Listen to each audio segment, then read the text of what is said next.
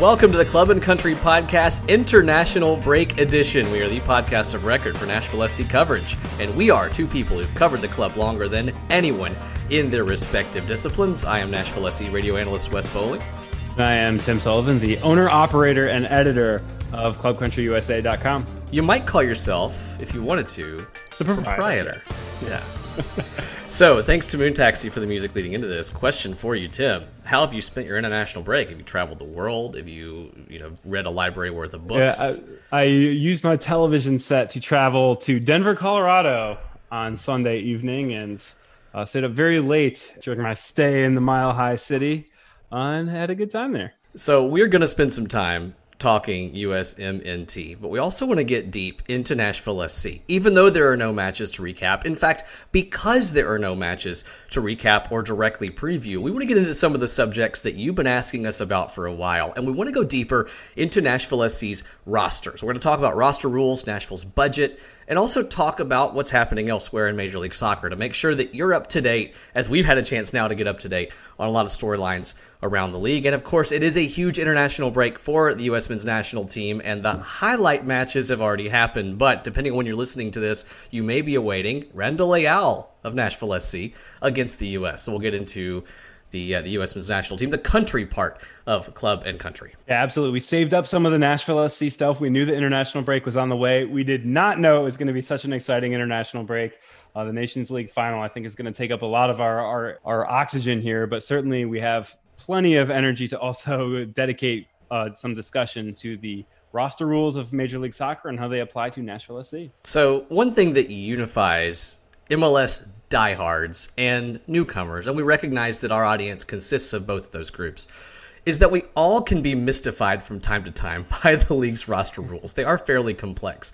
And one thing that we can bring you is a breakdown specifically of, of the implications that those rules have on Nashville SC. And so we're going to get deep into Nashville's roster today. Who are the, the value steals? Where are the big outlays? Where's the money being spent? And how is Nashville set up to leverage its roster for future success? So that's going to be the, the heart of what we're talking about today. As I, I dare say that Tim will be our guest, if you will, an, an expert in the ins and outs of MLS roster rules. And if you are concerned that it's going to get too deep into the weeds, don't worry, we're, we're we'll, gonna we'll have keep it good... accessible. We'll keep it right. accessible. And if you want to get in the weeds, we'll have just enough weeds, like the crabgrass that's growing in my backyards that just tends to spread a little faster than we expect. In the early shout first, though, we're going to recap Concacaf madness in the Mile High City. Then we will talk about our roster deep dive, and then get into the mailbag. What tactical or personnel tweaks should Nashville consider on the pitch? And then we'll go outside in as Nashville SC has its own international contingent in action for various countries in some consequential matches this week and coming up in the next couple of months. How are things going in World Cup qualifying in the run up to Copa America, which could have an impact on Nashville SC? If Copa America happens in Brazil, that's another long story. So, without further ado, let's get into our early shout. And Tim, US Mexico 3 2. There will be podcasts, there will be maybe operas, uh, one act plays, two act plays dedicated to what was uh, a, a, triumph full of comedy, tragedy, irony. It was downright Shakespearean for a competition that I think many folks didn't even realize existed until maybe a couple months ago. Uh, the first win over El Tri in a competitive match since 2013, just the second in the U.S.'s last 10 competitive contests. I don't know where to start with this. I'm going to toss it over to you and just let you take this wherever you want to take it. Yeah, I couldn't have gotten off to a much worse start. Uh, within two minutes of the of the game kicking off, Tecatito of Mexico basically rips the ball off of Mark McKenzie's foot. Mark McKenzie, formerly of Philadelphia Union, moved internationally this offseason. Uh, it did not start well because yeah, Tecatito gets the ball and absolutely blasts it past Zach Steffen. And it kind of had a feeling of here we go again. Until the 27th minute, Gio Reyna knots it up. Um, he banged home a rebound, a Weston McKennie header from a corner kick, which is going to be a theme that you'll recognize mm-hmm. shortly after after we get into the second half here. But it, the first half was extremely exciting. It was nothing in comparison to what happened after that. Zach Steffen gets hurt shortly after halftime. Um, Diego Lainez uh, puts Mexico back on top.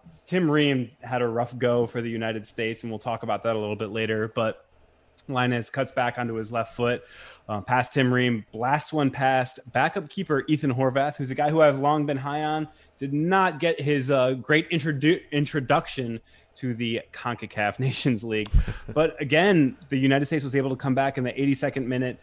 Weston McKennie, again on a set piece. This time he didn't need help. He didn't need somebody there to clean up the trash a little bit. He had a, a blast right past Mexico keeper Memo Ochoa. And then there was a, a slight uh, scuffle at the end of extra uh, of regular time. Sorry. Yeah, precursor. Not to give a little spoiler here, but um, it did go to extra time. Um, a VAR induced penalty from each team. I think both of them were justifiable calls. I think sure. both of them uh, ended up being the correct calls. During the second of them, I believe, uh, Mexico coach Tata Martino sent off for putting his arm around the ref's shoulder as he was at the VAR booth. This was an absolutely ridiculous game. It was this egregious. Was that, that was, I think, the best example. yeah, and then um, you know during uh, a, a, celebration from the United States, I believe, after Christian Pulisic puts home the penalty kick on the the first of those VAR penalties. Gio Reyna pelted in the eye with a uh, glass beer bottle, or I guess it would probably have been plastic if we were in an NFL stadium, but pelted in the eye. Um, ended up having, I believe, to get medical treatment after the mm-hmm. game. Uh, Mile High Stadium announced this afternoon that the fan has been arrested for throwing that Good. bottle. It was it was legitimately serious stuff. Um, after after that, uh, you get the second penalty that was uh, VAR uh, induced, I guess you could say. Uh, a pass from Mexico hits a U.S. player in the hand. I believe it was McKenzie again, if I recall correctly. And uh, this time it was not to be. The penalty was not converted because Horvath, my boy, uh, converts, uh, uh, prevents the conversion from from Mexico, and the United States manages to hold off through 11 minutes of second half of extra time stoppage. Again, absolutely ridiculous, absolute scenes all over the place. United States is the inaugural CONCACAF Nations League champ, but there were certainly plenty of twists and turns and a lot of drama along the way. So when you see an action thriller that's uh, that's incredibly full of, of craziness, I think it helps as you're driving home with whoever you saw the movie with to sit back and first say, "What did this mean? Like, was the bride theme here. And then there are so many talking points that again we won't go through for the two hours that we could easily discuss. just the final, you know, check out our eight episode series next summer. Yeah. Seriously, there's going to be a, a, Grant Wahl podcast series on this one, I think, or somebody's going to put something together. But I'll ask you then first off, this this if all goes well will not be the most important match that the U.S. plays against Mexico, perhaps even this year. In fact, that's almost a guarantee with World Cup yeah. qualifying showdowns coming up. That said, what can we take from this besides a trophy, which is a nice thing for this mm-hmm. team to, to glean? Do you think there there's lasting significance here, or was it just a great night full of weird fluky things? You mentioned it at the top. I don't think it matters if it's fluky, but when the United States is kind of in a period of continued struggle against its regional rival, you'll take the trophy, certainly. You'll take a competitive win over your arch rival, and you will hopefully see it as a sign that the corner is being turned. The people who scored for the United States, all of them under the age of 24. This is a team that started. Uh, John Brooks was the guy with the most international caps. I believe he's only 27, maybe 28. This is a really young United States team. And that's not to say it's an old Mexico team, but finally, the United States, after cycling through a generation and then having growing pains as they tried to find their feet under this generation, even if it doesn't turn out to be the case that this is finally the United States that we all wanted to see. Um, you know, may, maybe October 19th, 2017, for example. Uh, this is still the opportunity to say there's a there's a sign of hope, even if it doesn't end up coming to fruition. You you it made you feel again, which is something that has been we've been numb for too long as Amer- as American soccer fans, and I feel like we finally have a, a positive feeling once more. It, it was weird for me because I, I try not to be too terribly emotionally attached. I think my journalism training kicks in. in I, in I am absolutely right? the same way about every team on the planet except for this one. it's funny, right? And which is funny because that's what drew you to cover soccer in the first place mm-hmm. was was this one. And I guess maybe mm-hmm. that it makes sense, right? Because that the audience, you can understand the audience, right? Because you're feeling some of those same things. For me. Yeah like there was a, a visceral like chill and thrill that kind of coursed through my body when I saw them lift that trophy. A trophy that again is the least significant trophy this this group um, could could really possibly lift of any of the ones they're playing for. And yet just them doing it and, and surviving moments like those i think was key especially when you're in a, a tournament that's going to feature some experimentation right? Tyler mm-hmm. adams was not really fit to go the full time. Yunus musah didn't didn't get the time we thought he was going to get. There was a chance for some younger guys to come in and try to prove themselves. What did you think of some of the tactical and personnel experimentation that we saw not just against mexico but also in the semifinal yeah, I mentioned it as I was kind of running through some of the events there. Some of the personnel experimentation, which, uh, well, I'll just say it, namely Tim Ream, did not really work out for national team coach Greg Berhalter. Uh, I think we've seen enough of Ream to know that the performance that he put in on Sunday evening was was pretty much within his baseline. It's not going to get a whole lot better with him, and that's not to say that it was necessarily the wrong choice to call him for that game, to have him in that camp or anything. But I also think even Greg Berhalter would say the right choice is to try to find players who can be upgrades at that position. Um, I think honestly, I have been, as listeners know, kind of lukewarm that Walker Zimmerman absolutely needs a place in the U.S. men's national team. However, after seeing how Ream performed, uh, you get a right footed player in, in, Zimmerman to complement John Brooks, who's a left footed player and very good with the ball. He does a lot of things that Walker Zimmerman complements. I think Zimmerman could have been an upgrade over a guy like Tim Ream, and that's mm-hmm. partially because Ream is 33 years old and Zimmerman's only 28. But there's a, a factor that in there that you see that you want some of that personnel experimentation to say, okay, we've experimented a little bit. Let's go with a guy who we think – can be an upgrade at, in a more certain way. I think that's a big part of it. And then you mentioned Yunus Musah in there. I think basically everybody was disappointed that he didn't see the pitch in either the semifinal or the final.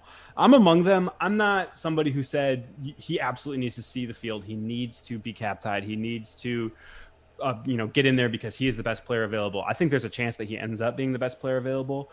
But I understand in a two game series, essentially, where you are trying to win a trophy especially when you do ultimately accomplish that.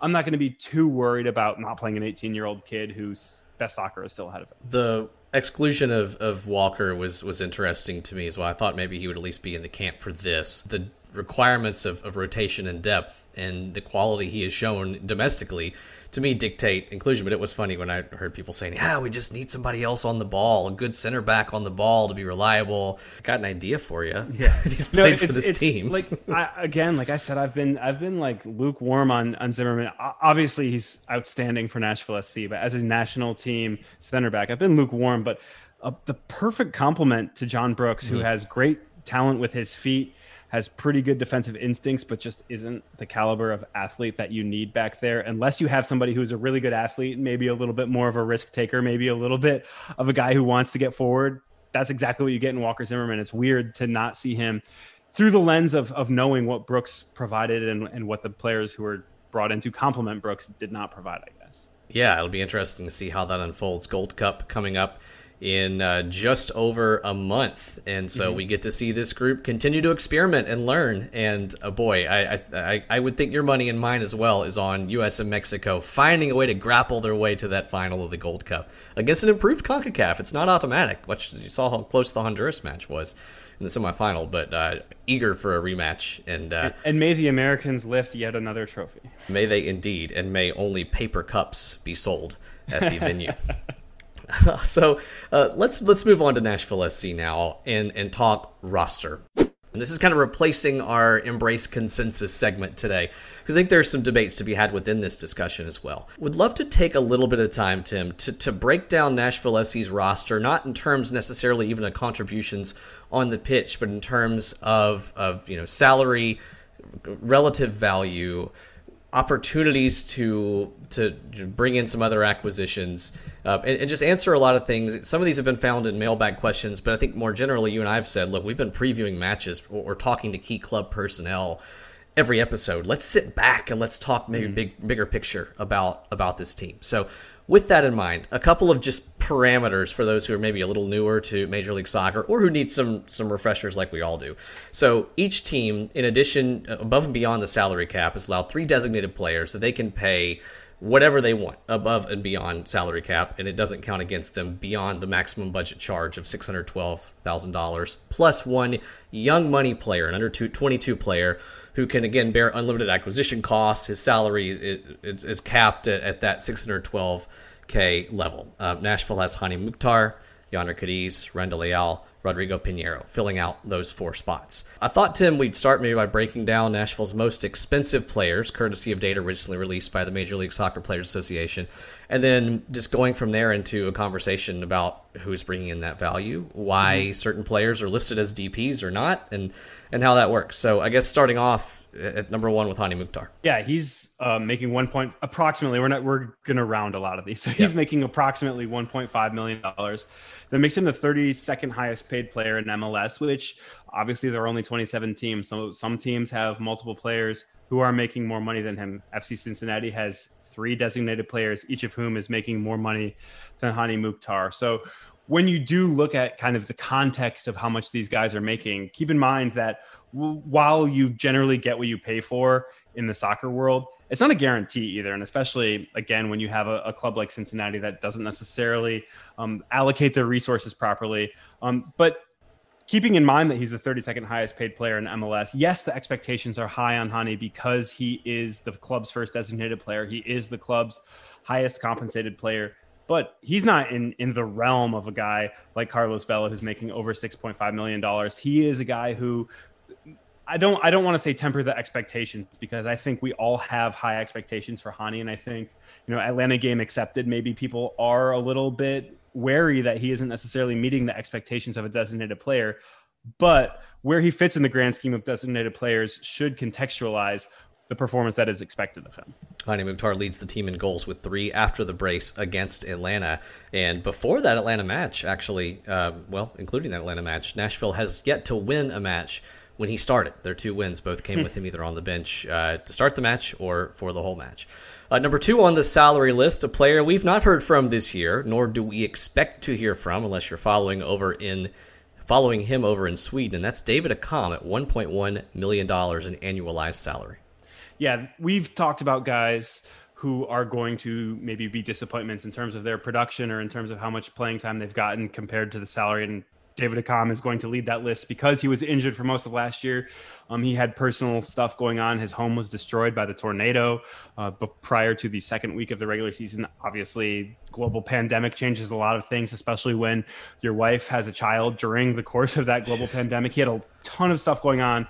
At the same time, He's a guy who made 1.1 million dollars and only got, I believe, it was nine appearances. So um, obviously that's a disappointment. Obviously, there's also context for that.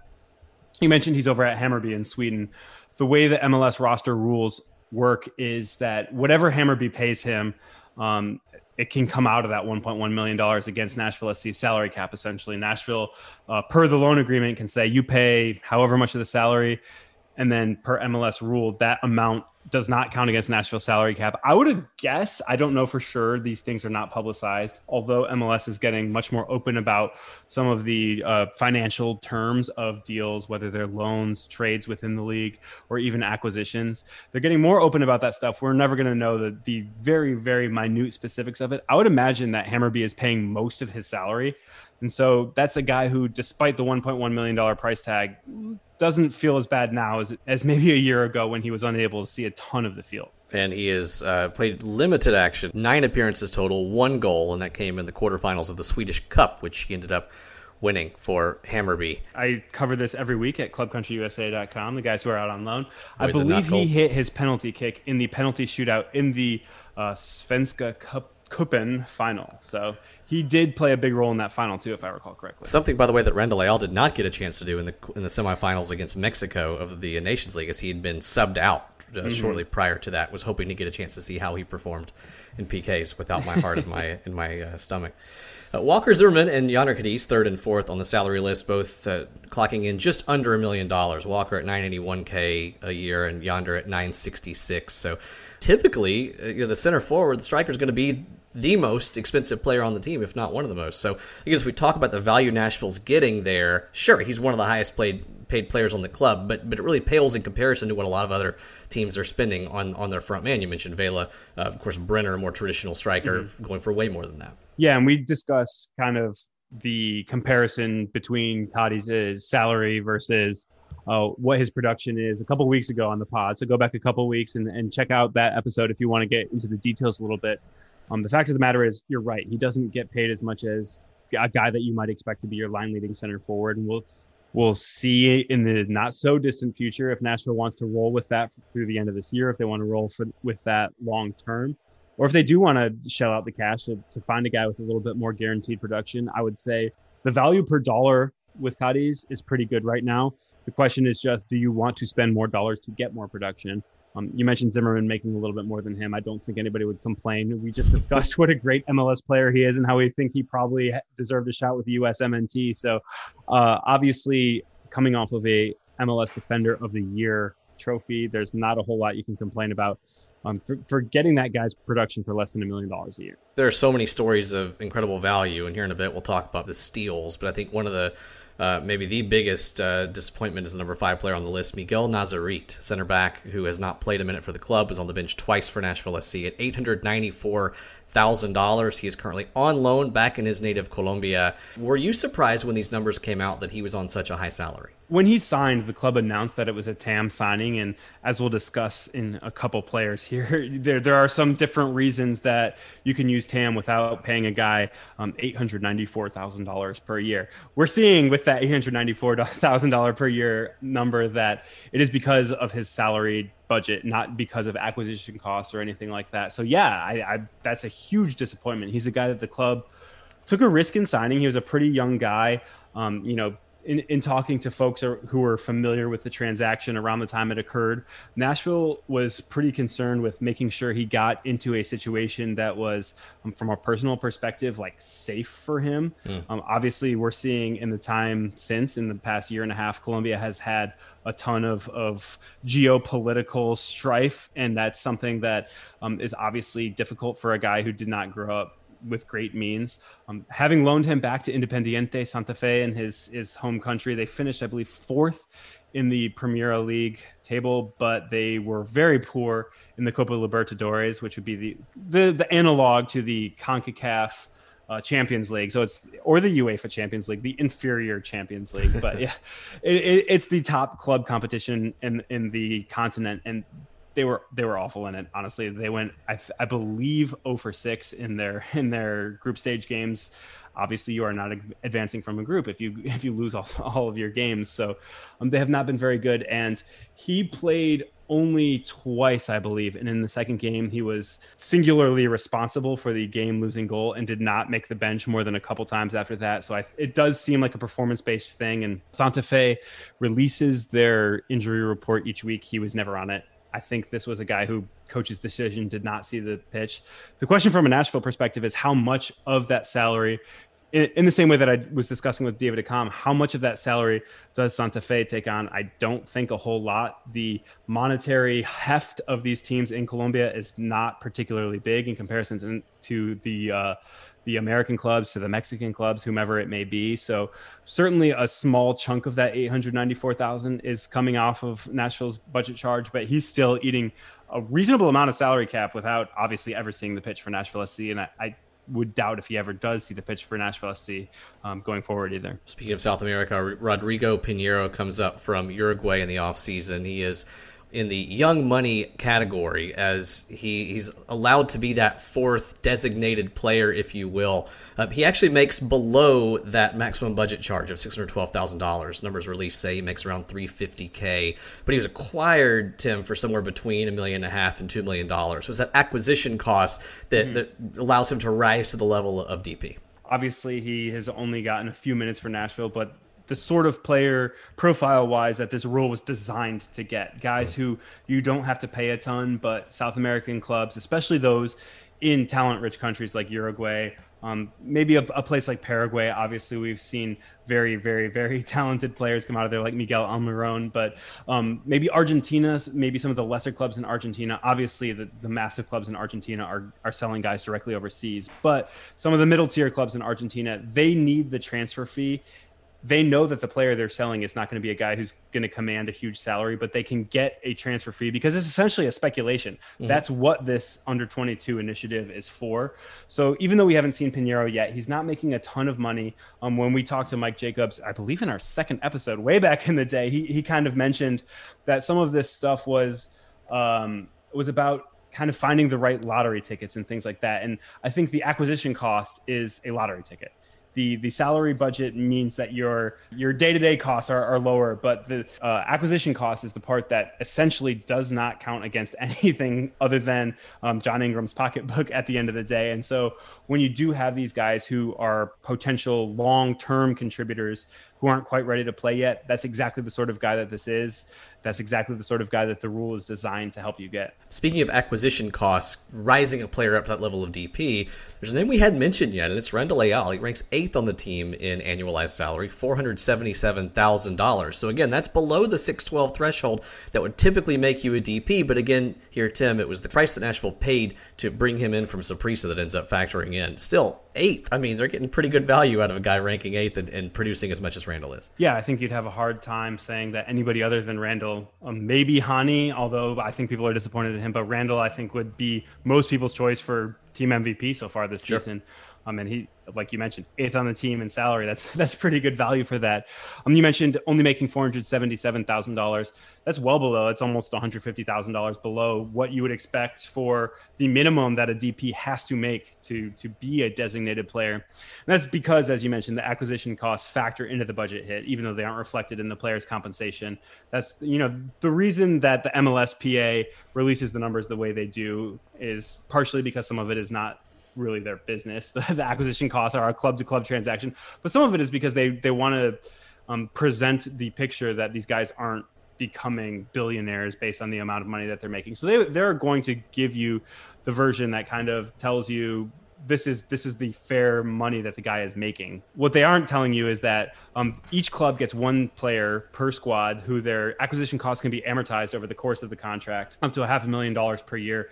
And Randall Leal, by by definition, has to be that guy because mm. he is not making six hundred twelve thousand dollars by rule. He has to hit Nashville's budget at at least that amount. We saw when he signed that his uh, acquisition costs were between 3.2 and 3.4 million dollars, I believe. So that's being amortized over the course of his contract. Because he signed before MLS got a little bit more open about this, we don't know if it's a three or four year contract necessarily. Um, I would assume it's it's probably a four year contract or maybe three with the club option. So it's being amortized over the course of that contract um, some of it. So that is what is pushing him over that DP threshold. Nashville is never going to be most likely top three, four, five in Major League Soccer in in spending. And mm-hmm. Mike Jacobs' approach has always been to capitalize on inefficiencies in the market to count cards, if you will, by minimizing you know the uncertain variables and, and bringing players in that, that have a, a higher than likely than not chance of, of panning out in some way you think of some of the best teams in the league at maximizing their resources. I think your mind goes to maybe Mike Jacobs' former stop at Sporting Kansas City as one who's mm-hmm. notorious for that. At their best, New York Red Bulls have been have been good at that, although that's that's declined here in recent years. Uh, among those those stalwarts, where do you think Nashville fits in terms of getting the most out of its spend? Is it top third of the league? Is it middle third? I, I think we'd both agree it's not bottom third. But with a year plus of sample size, do we have enough to to put Nashville in a in a category of you know maximizing uh, their resources. Well, certainly what we do know is where they fit into the scheme of how much they're paying, which is second bottom half, but not bottom third quite yet. And I think when you look at last year's table, when you look at how this year's table seems to be shaping up, it's obviously not where they're go- going to finish either year. So they're certainly overachieving. That would have to put them in the top half. And then going forward, I think it really does depend based on this year's data. Obviously, they're kind of languishing around the playoff line right now. That's on such a low sample size that we really don't know how significant it is. But if Nashville manages to finish top half of the of the playoff field in the Eastern Conference, I think you'd have to say they're they're absolutely one of the top few teams in terms of maximizing what you get value per dollar. You know that that money ball that yep. money ball valuing the undervalued that Mike loves to talk about. I think they would have to be right near the top there. All right, so let's play good deal, bad deal. We've been through some of the specifics of some of these players and, and what they're making. Worst deal on the team. Makam, Nazarit, somebody else. I think it's got to be Nazarit because we believe that most of Accam's salary is being taken on by Hammarby. Nazarit, as I mentioned previously, most of it is probably still being eaten by Nashville again because of the nature of, of who is releasing the salary data we don't necessarily know and will not know how much of that Nashville is eating, but it's it's got to be most of it, and that's for a guy who never saw the field for this club. And if you're not missing on guys occasionally, you're probably not taking any chances. Uh, so you know, I think it's, it's it comes with the cost of doing business that you're going to flop on on a few guys. I think the key too is you know, can you replace those quote unquote busts with players at, at maybe lower than expected price points who are going to outperform, and Nashville's done that. Right, absolutely, and I think it, it is important to note it, that you you raise a really good point. There is every single club, even the the best researched, best um, you know, those who have the access to the most data, those who have the most, uh, the smartest wonks in their in their back in the back part of their front office, there are are going to miss some. Um, Nashville is no exception. Nazarit, um, I think Accam. There are reasons. There are reasons that you kind of shrug your shoulders and say whatever. But um, you know, when you look at the value that Nashville has gotten out of guys that that they haven't paid a ton for, um, there, there are there are just so many of them. Uh, obviously, Alistair Johnston is a kid, kid who's a draft pick, thus on a rookie contract, and is going to be a basically a two-year starter by the end of this year. That's ridiculous. That that's you don't get that uh, level of contribution out of a draft pick very often, and that that speaks to the the club's uh, ability to to really uh, maximize you know what they do scouting a, a mechanism that a lot of mls teams have chosen to ignore in recent years and i don't think it's unwise necessarily for a lot of teams to not throw resources at the draft where nashville's franchise is it makes a ton of sense to use that to the, the best that you possibly can and it's worked out for them is Alistair the best deal on this team or is it somebody else I think he is one of a couple. I'm not going to steal your thunder here because I, I, believe you're going to. I believe you're going to say one that that is everybody knows that I'm a huge fan of this guy. So I'm I, I I'm not hiding anything by saying that. I think Dave Romney is, is right up there too. So we're embracing consensus without even yes. having a segment called "Embrace Consensus" this time. That's it for me. Uh, and and you know, again, this is not a perfect metric, but I, I love dollars per minute, dollars per 90 mm-hmm. because again, if you are contributing, you're going to naturally get those minutes. And Dave Romney mm-hmm. has played every minute in the history of this franchise at the MLS level. And, and, at this rate, if you take his annual salary, and this is a rough estimate, right? But, but, multiply it by two, even though he's not played the full second year yet, and then break it down to uh, dollars per 90 minutes. Romney is making only $13,000 per 90. Compare that to Walker Zimmerman, who you and I would both agree has also brought back huge value, and you have to have bigger price points for some guys too. He's at 60,000. So Walker more than 4 times more than Romney per minute played. I'm going to interrupt you because we talked about we talked about how I think Walker Zimmerman could have been an upgrade over Tim Ream at the uh, CONCACAF Nations League semifinal and final over the weekend. Tim Ream came in because he is a left-footed center back who has experience playing fullback. I'm going to need somebody to convince me, Dave Romney, who has those exact experiences. yes, he's only done it in MLS, but he's also 5 years younger. I think he could have done an equal job to Tim Ream, if not better. So I am such a Dave Romney guy. all right, so let's get into this because I am too. Why is he so perpetually underrated? Is it because he's not flashy? He doesn't score as many goals as somebody coming up on, on corner kicks like Walker. What's the deal?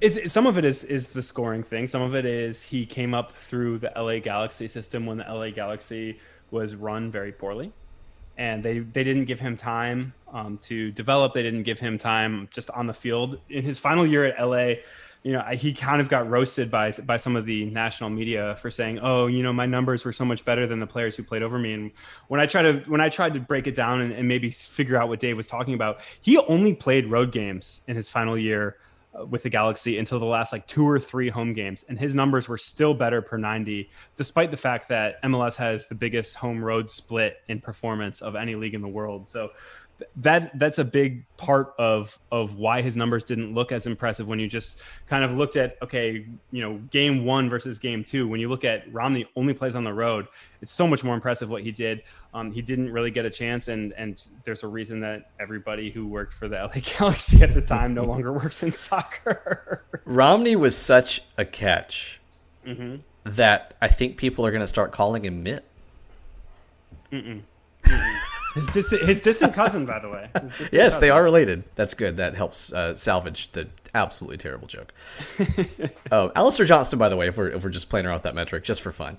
Dollars per 90, only $5,700 per 90, as he is making well under 100K per year. And, yeah, and you're not going to get MLS MVPs in year one, two, three out of the MLS draft you are going to get guys who don't make a ton of money. And in the case of a guy like Alistair Johnston, the number 11 overall pick, this is not like the number two pick. The number 11 overall pick, but still a guy who became an every game starter over the course of last year, is going to be essentially an every game starter this year. and is on a a uh, supplemental contract. So that's unbelievable for the value that you get out of him. I think I'm going to give myself some homework and look up the stat of, of clean sheets per dollar spent on a, a starting back line. And I, I, have a feeling, without even researching it, that Nashville SC is going to be number one in that category based on the investments that they have made very shrewdly. Before we leave this topic and get into the mailbag and maybe how some of these guys are going to be used on the pitch for the rest of the season, is there anything else that maybe a novice should understand about MLS roster rules, about the way Nashville SC has gone about building under those parameters? Why they didn't choose to have five DPs and keep two of them off the books like Miami did. Anything else that folks should know? Yeah, I think the main thing that that probably a lot of people who even understand the DP rule, they understand how TAM and GAM are used, is that only your top 20 players in compensation count against the salary budget. Now, the guys who are number 21 through 30 have to fit into certain categories, whether that's how much they get paid, whether that's how old they are. Um, for the final two spots, 29 and 30, they have to be homegrown players. Nashville has had to trade because they obviously have not developed any of their own yet. But those top 20 guys are the ones who count against the salary budget, aside from the allocation money that you buy against the cap hit for them. And so when if you have guys in slots 21 through 30 who can contribute, you're getting a ton of value. We just talked about Alistair Johnston, and he's a guy who absolutely fits that. He's a guy who does not make the senior minimum just yet. He will next year for sure. I, am sure when his when his rookie contract ends, he's in for a hefty payday. But when you have guys who contribute who do meet the parameters to fit into those 21 through 30 spots, you are getting a ton of value. And I think when we, again, when we talked to Mike Jacobs at the beginning of, of this podcast journey, that's the sort of thing that is valuing the undervalued. And he's getting production from guys who fit into spots that you do not and cannot pay a ton of money. And that really helps Nashville make sure they get the most value out of the ones that they do have to count against the salary cap and, and spots one through 20 as well. The dynamics of MLS rosters lend themselves well to lively discussion, but perhaps even better given their complexity to long form written pieces, and Tim's website is loaded with them. ClubCountryUSA.com. If you want deeper breakdowns about value for money, about roster rules, about why Nashville SC and other teams have made certain decisions uh, over the years, just a wealth of content at ClubCountryUSA.com. And as we head to the mailbag, I think, Tim, we have one of the most intelligent podcast audiences, certainly in this city and, and in the game of soccer. And, and, the questions that we got during the national break prove that. Incredibly substantive and get into some tactics. John Habenreich asks you know, setting aside whether Gary would actually do it, what do you think about Hany at striker? He says he thinks that Hany is Nashville's best finisher, and there are setups that would obviate the need for him in midfield. Tim, is that, in your opinion, a workable option? Yeah, I think it's a workable option. We've seen it at times in very limited times last year, but the way the 4-2-3-1 is set up as Gary Smith implements it, he has the flexibility to shoot as much as he feeds from from that uh, number 10 position from that central attacking midfielder spot. I don't know that he's necessarily a killer instinct guy. I say after he scored two goals on, on like three shots a week ago, but I don't know that he's a killer instinct guy that it makes sense to play as a side by side striker or even a guy who's kind of running off of a layoff striker he can score, but it's not he he doesn't have that kind of bloodthirsty eye for the goal. So you don't necessarily need to make him a striker because what you're doing more than giving him more opportunities to shoot is taking away some of his opportunities to be a distributor to the wings, to be uh, kind of a link up play who could get it back to his defensive midfielders and, and help in the build up. So um, you're taking a body out of midfield by moving up to striker, and I don't necessarily see a ton of advantages in putting Hany there. Now, when you have a guy like maybe Dom Badji or CJ Sapong, you're adding size, you're adding strength. Mm. It's a different situation because those guys bring a, a, a, physical package that Hany doesn't bring. It's, it's a little bit different because you aren't taking a body out of midfield like you are if you don't have Hany there, but you do have him up in the t- front line there. Sure, and I think you know we can't evaluate any single roster decision without also talking about the context that surrounds it. You know, could could Hany have some success up top in a in a four two three one occasionally, or especially maybe as the the second striker in a four four two? Yeah, he he could, but but I think if you are considering putting him up there for more than just an occasional spell, you're, you're, assuming that Nashville can't find a viable second striker in that 4-4-2 when they have a roster of five guys, some of whom have had health issues, but you'd think there are always going to be a couple of guys who, who are going to be maybe more traditional options up there. You also then are, assuming that, that Nashville finds an answer on the wing that allows Leal to move inside. If you're talking about moving Hany up, not in a two man, but in you know in a lone striker situation, if, if, I think that's less likely than maybe putting him there in a 4-4-2. But you know with Bwana and Piñeiro still coming along, especially Piñeiro Um, you know, I, I, don't think that that at this point Leal has the liberty to go inside and be the the number ten in a four two three one formation. And you're assuming, quite honestly, that that Hany's finishing prowess would continue. You mentioned the the bit of a lack of a killer instinct for Mukhtar, and certainly he's shown flashes. Uh, but right now, his goals minus XG leads Nashville SC. It's at plus 1.1. So he scored more than one additional goal on top of what the numbers would project him to score. Uh, that suggests the possibility then that, that he's been lucky and you know he found or, him or that he's succeeded because of the situation that he's in at times too. And doesn't necessarily portend to move to striker. It means maybe he's comfortable, especially as we saw against Atlanta, coming in off that left wing as he mm-hmm. was able to kind of clean up there. Sorry to interrupt you. Wes. No, I, I think it gives him a chance to. Point, yeah. No, I think it gives him a chance to find himself in the half spaces certainly. Mm-hmm. And and when you have a, an unaccounted for body that does have the technical skill that, that's undeniable from somebody like Mukhtar, then I think you know you, you, see him maybe better off in those cleanup situations than in a certainly a target striker situation or in a, a chief creator up top as opposed to somebody teaming up. I will say this too: Nashville does typically defend in a four-four-two look, and he is in that top block. So you still see Mukhtar have a chance to press and create opportunities in transition in the attacking third without formally being a striker. When they're in that 4 2 3 1, he moves up so often and, and joins the other striker, or the, the only striker in that case, to, to help set those traps. So um, I don't think we have to formalize a move to striker, nor will we probably see that in a long term basis for him to still have opportunities to lead the line at times, particularly in that press. Ben Dudley with a, a, another formational question here. He asks if we think the roster is set up to play a 3 4 3. And he says, I know it's a, a moot point because Gary would never do it, but indulge me, please. So the first two questions condition on the, the qualifier that Gary would never actually do it. But in this case, actually, Nashville has done this before yeah. in very limited situation. They ran a 3 4 3 to start the Houston match last year away. It was a 3 1 win without Zimmerman, Leal was on the bench, Danladi was the lone striker, and it featured a cast of characters that typically, Tim, are, are not going to get a chance to start together because the personnel doesn't seem to lend itself to this being employed on a consistent basis. Yeah, and I think the three four three is not something that we would see a ton of of Gary running unless forced into it. But a lot of people forget, and maybe some people weren't Nashville SC fans yet. But at the beginning of, of the first USL season, a three five two was was the base formation for this club. Now it was not offensive enough despite having two strikers up there, it was not offensive enough for Gary to be satisfied with it. And you see that he wants to have bodies in the midfield, and that's you would think why you go with something like a three-five-two or a three-four-three because you can have numbers in the midfield, and those wing backs kind of count as a fullback or as a winger mm-hmm. in some situations. But when you kind of look at what Nashville has this year.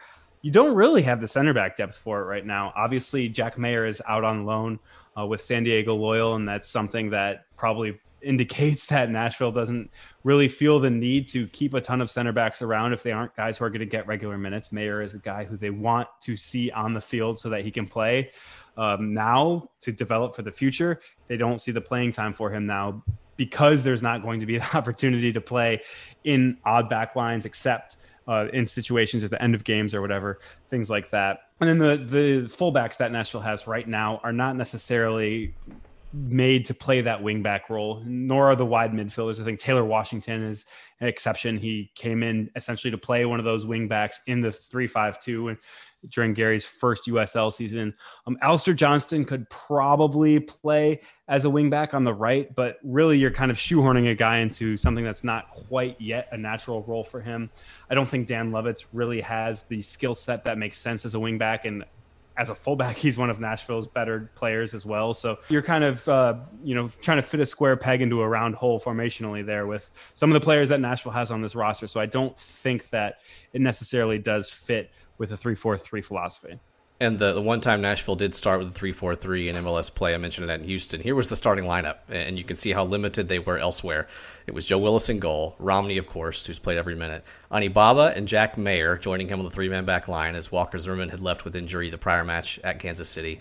The wings were Taylor Washington, as you mentioned, and Eric Miller got the start. LaGrassa and Anunga in midfield, Mukhtar, Muyl, Danladi, the trio up top with Danladi starting at striker. So a very different scenario. We will we will never see those eleven guys start a match together at Nashville SC again. I'm going to guess. They're all still technically on the roster except for Maher on loan, but but it was certainly a very limited circumstance. So speaking of LaGrassa, we mentioned just a moment ago, Chris Howell asks, have fans been overlooking Matt LaGrassa?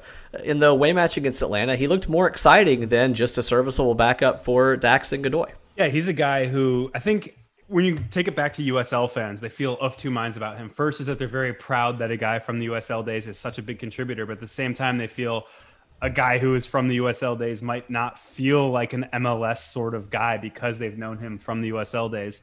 So so maybe there's a chance that kind of he's walking that line in a way that it does lead to his being overlooked. I think the main thing that stood out about him during his time in USL was his versatility. He played striker. He played uh, the holding midfield position that he's played so far here. He, he, played wing, which he's played a little bit in MLS so far. Uh, he played as a number 10 somewhat regularly, mm-hmm. at least in the first year for USL too. So he's a guy who, yeah, there's certainly some excitement to his game. And, um, you know, he got sick of, of when I was the only person at the press conferences every time and back in 2018 being like, uh, so Matt, you're pretty versatile, huh? and being like, "Yup, all right, see you next week, buddy." Cool. but, but yeah, I mean, there's there's a lot to his game that that yes leads to him being a very effective player to have on the pitch, but maybe does mean you know jack of all trades master of none is a possibility when when fans look at him obviously you and i are very high on him we're very happy with the way that he's performed and maybe pleasantly surprised at times with the way he's performed. Yeah, I mean Gary Smith, his his most valuable currency is trust, and and Matt LaGrassa has long since earned that faith. Started more than 50 consecutive matches at the USL level, and one time we we asked Gary in a chat, who would your comp be for him? Not necessarily talent level, but style of play he gave us the comp of Jordan Henderson, the uh, Liverpool central midfielder, stable box to box option who has the vision to send in through balls and progressive passes. I'll mention this was a USL conversation, um, and not in, in the last year and a half. But I think what what I'm seeing from LaGrassa is a bit more assertiveness to get involved in the attack, and certainly he was asked to do that coming in in the um, the late moments against Atlanta with Nashville still chasing the game. He came in when it was 2 0 Atlanta. He had his first MLS assist and a couple other stats to go with that. He had his highest progressive passing distance um, that wasn't just a function of minutes played. Actually, per minute, his progressive passing distance was better than it's been. So these passes are are getting forward. They're they're getting longer, a little more assertive. He took his fourth career MLS shot, but the first in a match that he didn't start for this club, as he took three last year in matches he started. Now, of course, Nashville was chasing the game, as we will mention almost every time. Game state is a factor in stats, uh, but at the same time, he's a guy that that Gary Smith trusts to come in in those moments and to do more than just be stable, but in this case, to try to push forward and create. One thing that's worth noting, I headed to NashvilleSoccerArchive.com while you were talking. Check it out, folks. Has all time all time statistics. Matt LaGrassa is the all-time leader for this club, USL and MLS combined in starts uh, with 65. I hope that is updated. I think that might just be through last year, but um, he's number two in matches played behind only Taylor Washington. Obviously, those are the uh, two primary guys that you think of when you think of folks who are both years of USL and so far both years of MLS. But a guy that has the amount of minutes logged on the pitch that LaGrassa has, it's I, it, again, it kind of goes back to that same USL thing that I mentioned. It might be hard to get excited about him because he just feels so familiar, but at the same time, there's a reason that he's getting the amount of time that he is from a veteran seeking to push himself up the roster uh, while being relatively new to MLS itself. Let's go to another player, young in Major League Soccer and going to USL at least for a bit. Jack Maher gets loaned out to San Diego. That news broke uh, just uh, right before the Atlanta match. Um, are you surprised, asked Chris, that that he was loaned out to San Diego and is starting regularly in USL, better for his development than riding the bench behind Romney and Zimmerman? And finally, a, another tremendous question from Chris here: Should we be concerned that Jaleel Anibaba still seems to be higher in the depth chart? So I'll start with the last one because it's it's the easiest answer. Jaleel Anibaba is like the platonic ideal of a of a locker room guy, a, a rah rah guy who fits the, this club's DNA absolutely perfectly whether or not he sees the pitch or not, he is a perfect guy for what this club wants to do and what this club wants to represent. So that is absolutely no worry. Is playing regularly for San Diego Loyal better than um, kind of understudying behind Dave Romney and Walker Zimmerman? I think the answer there has to be yes. Mm-hmm. He got that understudy time last year, and the club said, we need this guy to get minutes to prepare to play. Um, you and I have have been high on Maher, but have kind of said he's a guy for the future. He won't be a guy for the present until he has a chance to to get his professional minutes under him, and he needs to do that. And I think San Diego Loyal is the place for that to happen. Now, taking it to the very first question that Chris Holt asked in this in this uh, three parter is, are you surprised? I kind of am because I thought, despite the fact that he's kind of stuck behind Romney and Zimmerman, that the club would try to find minutes for him in MLS. But I think the ultimate decision was we need him to play a lot, not just get a minute here and there. Even if he's understudying under two really good players, the time on the pitch is of the utmost importance. And for that reason, it makes sense, even though I didn't necessarily see it coming until it, it was uh, about to break there. Two more roster related questions. Number one from Logan Elliott. If we do go out and make a DP signing this summer, where do we believe the upgraded position should be, and how likely would a summer signing be? Yeah, Mike Jacobs. When we've talked to him, both for, for, the episode of, of the podcast that I've referenced a couple times already in this in this episode, but in basically every uh, appearance that he's made in, in, front of the media has said that attacking positions are where you see designated players. You can find holding midfielders domestically. You can find defenders domestically. You can find uh, goalkeepers domestically. But goal scoring is something that uh, players who are developed in America or who come from MLS either you know it takes them a little bit longer or the price tag internally within the league is not worth it. You might as well go out of the, out of the league to find a guy. And so therefore uh, you have a designated player at left wing in, in Randall Leal. You have a designated player at the number 10 spot in Hany Mukhtar the, question necessitates Jhonder Cadiz's loan not mm. being made permanent, and thus it's got to be either striker or right wing. The club has considered both of those in the past. Um, they looked at a guy, Isaac Brizuela from Chivas, uh, early last summer, who is a left footed right winger. I think that would actually be a really good fit, a guy who can kind of do some of the same things that Leal does on the other side, or if they don't play those wingers with their strong foot to the inside so they can cross a little bit. You you have a guy who can complement him because they're um, opposite foots of the, of the same sort of player.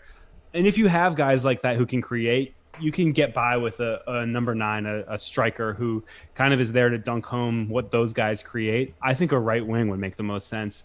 But obviously, I wouldn't begrudge, you know, a Zlatan esque striker either. That's something that obviously would make a huge difference for this club as well. But likely a moot point because we both expect Jhonder Cadiz to likely be purchased at least uh, with an option maybe for the remainder of the year, and therefore that eliminates the chance to uh, to bring in another DP. John Mueller closes us out. Seriously, though, he says, how incredible can NSC's 2020 draft class be? Johnston starts, Hawkinson is a sub now, and Maher's getting some solid pro seasoning in USL. Once you get past the first five or ten picks, it really kind of is a crapshoot. Nashville is seeing significant value out of picks down the line. Yeah, I'm always gonna look wistfully at a photo of Daryl Dike that, of like, course. I think it's Wolverine from that that meme, that's that X Men meme or whatever. a, a picture of Daryl Dike saying, "Man, they could have had him." Because I was really high on on Dike before the draft too. I mm. understand the reasons that Nashville went with Maher. I, I, it's going to take Jack Maher becoming a really good player, and he has that potential. It's going to take him becoming a really good player for me to say, okay, they absolutely made the right decision there. Um, you're looking at twenty million dollars if you if you drafted Daryl yeah. Dike, so that might have been better either way. But um, you know, like I mentioned previously, Nashville is one of the few franchises that is really going to value the draft. They're going to put some resources into the draft right now. When they have a little bit more built out, when they have an academy that can produce professional talent, when they have a roster that's returning most of its players year over year, they won't necessarily put all those resources into the draft, but they did the right thing for the first year. And obviously, it's paying off. It's going to be incredible. Obviously, we've talked a ton about Alistair Johnston already in this episode about how high we are on his value per dollar and things like that. If Maher turns good at, in the end, that's perfect for Nashville because you do get those guys who already are contributing in Johnston and Hawkinson, and you have a future contributor in Maher too. Then that's something that three contributors in a single draft class is, is rare in this era of MLS. And um, credit to Mike Jacobs and his staff for for finding three guys that they believe can be stars in the future thanks for some really substantive questions uh, this week and always. We may drive the bus, but you guys fuel it. Thanks again for helping us create some good content that answers some of what you want to know. As we head outside in now. This is, of course, the international break edition, and we'll head first to South America, where Jhonder Cádiz and Venezuela were upset by a pretty terrible Bolivia team, for being honest, at altitude. Some sloppy goals scored on that one. Jhonder did get in, though, came on in the 79th minute, didn't factor into the result as Bolivia attacked on the final goal just four minutes after he came on. Yeah, if if they don't upset Uruguay Tuesday tonight when most of you are listening to this podcast. Maybe we're coming at you from the past. If if you wait if you wait a couple days after downloading to actually listen, you already know how that turned out. But if they don't upset Uruguay later tonight, it's it's getting real dark real fast for them in terms of their chances to make the World Cup.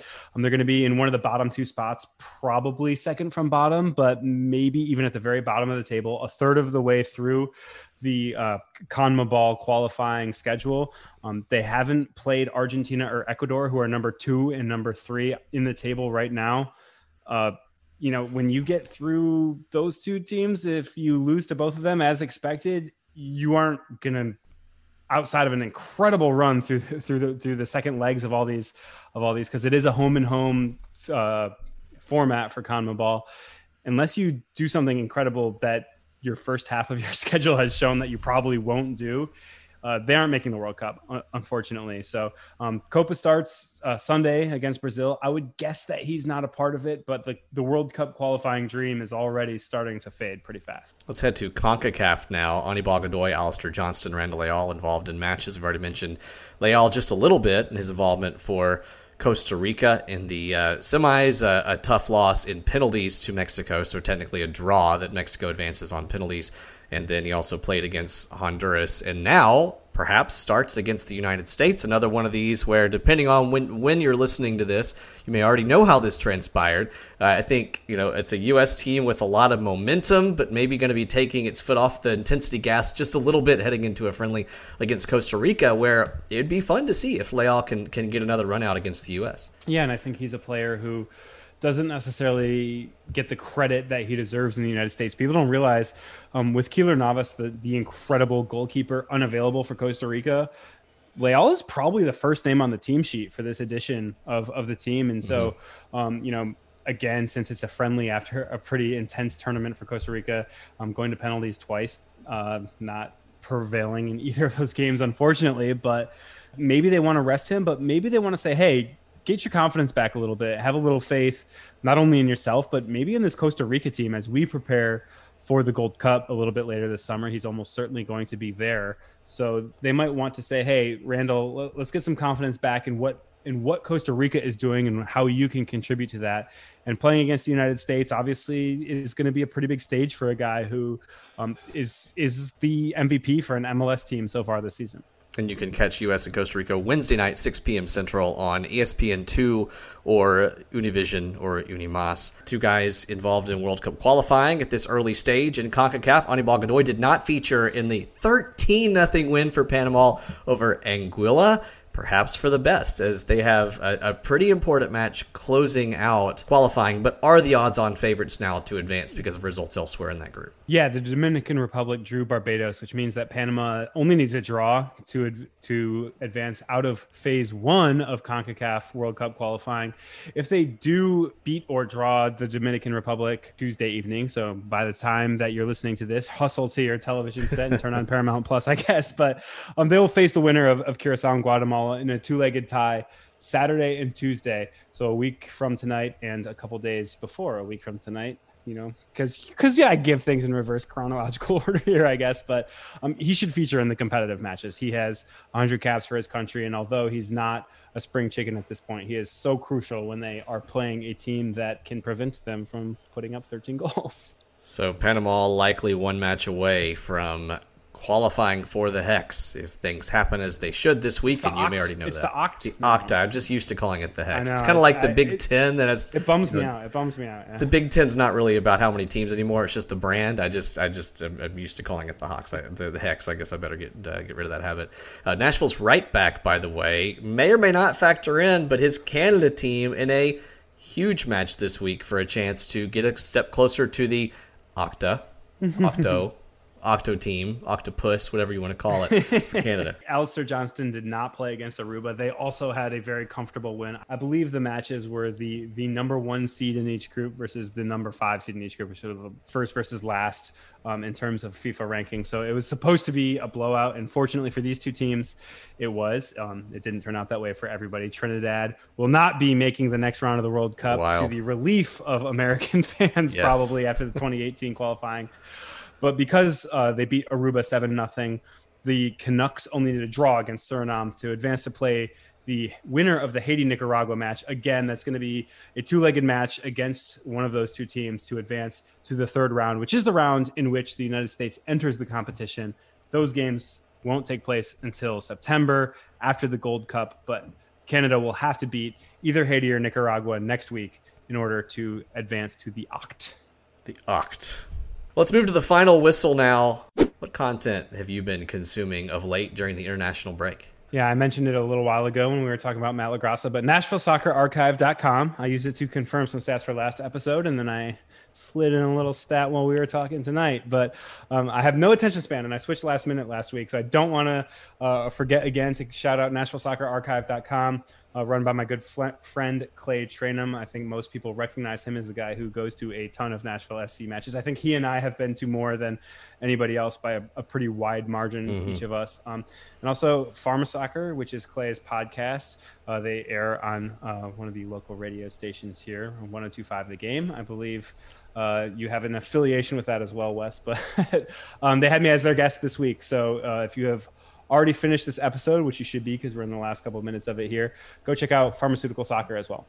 Yeah, NashvilleSoccerArchive.com has become such a valuable resource for me as I research for matches because they aggregate those stats, USL. MLS, hmm. going way back to the Nashville Diamonds. And you will not meet somebody who's more passionate about Nashville soccer or sports minutia of many kinds than Clay. Tremendous human being and and such an encyclopedia of, of Nashville soccer knowledge. Check it out for sure. I can't beat that recommendation, honestly. But I will say I, I just got a free trial of Prime Video so that I could watch When Eagles Dare. It hmm. a documentary covering the, uh, the, the unlikely rise of Crystal Palace. I think if you were naming the 20 Premier League clubs, many of you would get to 19 and realize the one you forgot was Crystal Palace. I've been guilty of that sometimes when I'm trying to count my sheep in my sleep. I count Premier League teams, and that's maybe the London team that gets uh, lost in the shuffle, even behind your uh, your beloved West Ham. Uh, massive, and, massive West Ham, you mean?